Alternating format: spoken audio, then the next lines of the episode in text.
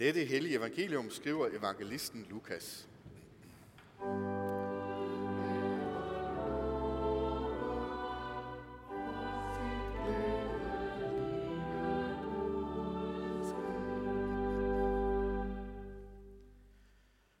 Hvert år tog Jesu forældre til Jerusalem til påskefesten. Også da han var blevet 12 år, drog det derop, som det var skik ved festen. Da påskedagene var omme, og de skulle hjem, blev drengen Jesus i Jerusalem, uden at hans forældre vidste det. I den tro, at han var i rejsefølget, kom de en dags rejse frem og ledte efter ham blandt familie og bekendte. Da de ikke fandt ham, vendte de tilbage til Jerusalem for at lede efter ham der, og efter tre dage fandt de ham i templet, hvor han sad midt blandt lærerne, lyttede til dem og stillede dem spørgsmål. Alle, der hørte det, undrede sig meget over hans indsigt og de svar, han gav. Da forældrene fik øje på ham, blev de slået af forundring, og hans mor sagde til ham, Barn, hvorfor gjorde du sådan mod os? Din far og jeg har let efter dig og været ængstelige. Men han sagde til dem, Hvorfor ledte I efter mig? Vidste I ikke, at jeg bør være hos min far?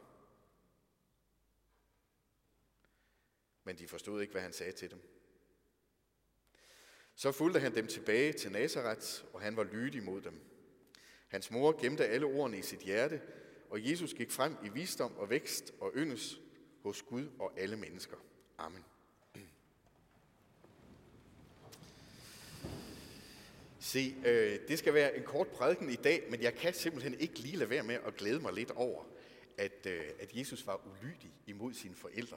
Jeg kan huske, da det sådan rigtig gik op for mig, da jeg selv var en knægt på sådan en 12-13 år, så tænkte jeg, hey, hey, jeg har altså alligevel en lille smule medhold fra ham, Jesus. Det har jeg.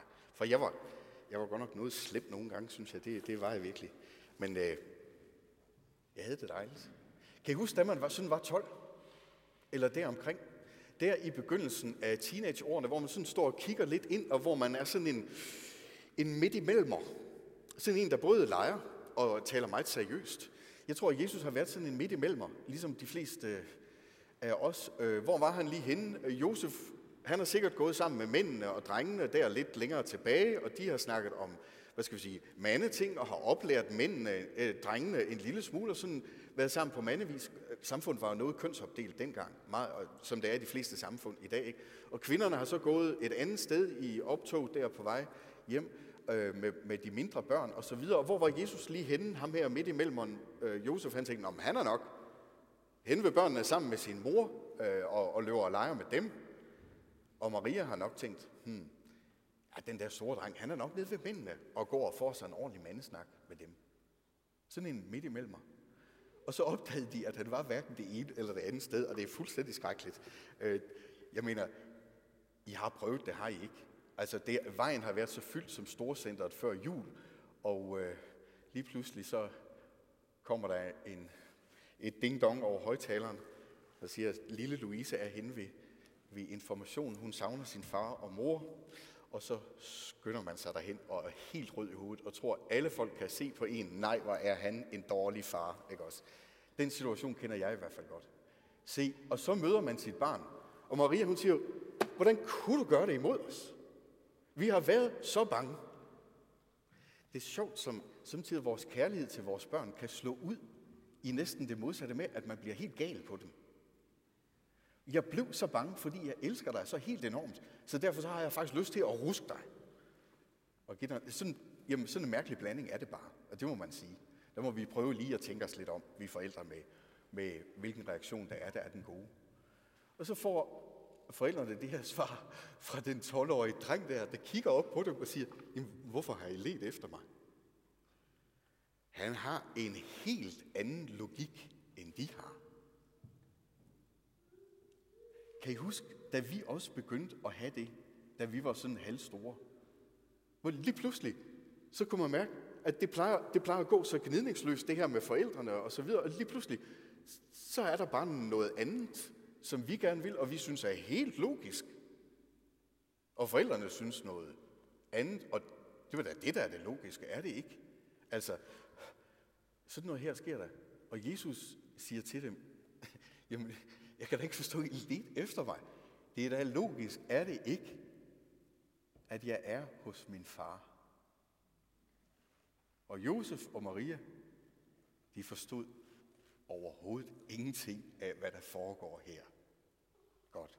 Og det synes jeg så nu, på det tidspunkt, jeg er i livet nu, at det er egentlig meget rart, at selv herrens forældre, de forstod ham ikke altid. For sådan har jeg det samtidig. Da jeg var dreng, der identificerede jeg mig lidt med Jesus, der var lidt ulydig. Og nu, nu identificerer jeg med, mig med hans forældre, som, som faktisk ikke altid helt forstår, hvad der foregår. Altså sådan er det jo. Vidste de ikke, at jeg var hos min far? Hey, her, der er alting lykkedes. Her er Jesus landet. Der, hvor han får sin identitet. Gud give, at vores børn også må lande der over for Gud, sin far i himlen. Det er der, vi bliver til som dem, vi er. Der hos vores gode Gud og far, som står bag os, som har tænkt på os, og som har skabt lige præcis dig. Fordi han vil have dig i sin verden der. Vi står over for vores far, der bare er så meget far, at han bare ønsker os. Han vil give os livet der. Øj, se det er der, et menneske bliver til, som det det virkelig er. Som det det virkelig er tænkt som at være. Det er derfra, vores verden går ud. Vores forældre er skønne, og hvor gør de det dog dejligt over for os. Og hvor kan man mærke deres gode hjerte. Man kan også godt samtidig mærke, at de kommer lidt til kort. Men hvor er det dog dejligt, men vores forældre, ja, i begyndelsen, da er vi sådan lidt under dem, så kommer vi op på siden af dem, og ja, en dag så står vi faktisk alene. Hvem giver os så vores identitet? Det gør Gud, vores far. Vidste I ikke, at jeg ville, skulle være hos min far, siger Jesus. Det er fra ham, jeg har fået mig selv, og ham giver jeg mig selv tilbage igen. Det er fra ham, jeg er sendt ud, og det er til ham, jeg går tilbage for at klare alt, hvad der sker her i livet, for at kunne eksistere i det her frem og tilbage. Må Herren velsigne din udgang og din indgang fra nu af og til evig tid. Det blev sagt, dengang du blev døbt. Må Herren velsigne din udgang ud i verden og din indgang ind til Gud, derinde, hvor du får din identitet, og høre, hvordan du er villet og elsket og ønsket i den her verden. Derinde, hvor du får klarhed over dit liv, din skæbne, hvad du skal med dig selv, hvad du skal stille op med dine med din forelskelse, med din vrede, med din lyst til at gøre et eller andet, derinde, hvor du virkelig finder dig selv. Hvor Herren velsigne din udgang og indgang. Se, her er Jesus landet. Jeg bør være hos min far. Her er han landet i en pragtfuld identitet. Det er herfra, vores verden går, og her vi modtager os selv. Det her det er den kristne individualisme – vi øh, er jo individer, alle sammen. Et individ, det betyder en udelelig. I ved, at dividere, det er jo at dele noget, men så når man er indivisibel, individ, så kan man ikke deles. Vi er hver for sig den mindste menneskelige enhed, der sådan findes. Og der foregår meget inde i vores hoved, som sådan er, er hvad skal vi sige, helt vores eget. Bestemt, ja. Individualisme, det taler vi meget om nu om dagen. Se, den kristne individualisme, den siger sådan her. Det er sammen med din himmelske far, at du bliver dig selv. Den individualisme, der sådan præger vores samtale i samfundet i dag, den lyder lidt anderledes. Den lyder sådan her med, at du er absolut dig selv. Du er helt dig selv. Du skal ikke spørge andre, men du skal spørge dig selv. Du skal udfolde dig selv. Du skal ikke sådan tage noget for givet. Du lever i en situation, hvor du kan vælge, og du må gerne vælge om, og du må gerne vælge til og fra, sådan som du synes. Den individualisme, vi taler om i samfundet, synes jeg godt kan være, mm, ja, den er i hvert fald af en sådan karakter, at jeg er godt nok glad for at være kristen, det må jeg sige. For at leve sådan helt isoleret, helt alene og leve sådan kun med sig selv, faderløs, uden en himmelsk far, gudløs, uden en himmelsk Gud, der vil mig. Uh, prøv at tænke, hvis vi kun havde os selv at tage udgangspunkt i. Vidste I ikke, at jeg bør være hos min far? Sådan sagde Jesus. Jo, det gør han. Der, der fandt han sig selv og der, der kan vi også finde os selv. Til slut et lille ord til jer øh, forældre her i kirken. Det er godt nok dejligt med alle de unger, vi har her i kirken, og alle, alle de der dejlige børnelyde, der er, og de der dejlige små fødder, der skal, og korte ben, der skal trippe herop, så vi lige skal vente lidt, og sådan, øj, hvor er det godt. Det, jeg, synes, øh, jeg må sige, jeg synes, I gør det godt, I forældre. Der bliver arrangeret rigtig mange ting for de her børn, for at lede dem ind til Gud og åbne vejen for dem.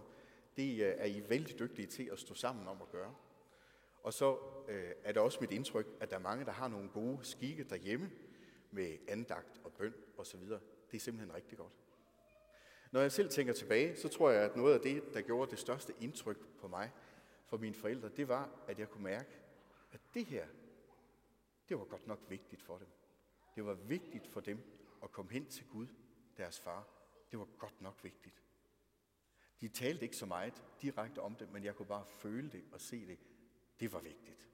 Der gav de mig et eksempel, som jeg er super glad for.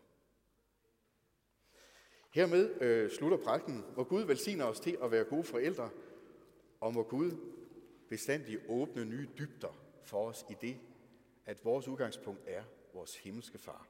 Det er ham, der står bag hele vores liv. Amen. Nu skal vi sige en hilsen i kor til hinanden. I må gerne rejse jer op, så kommer den på skærmen her.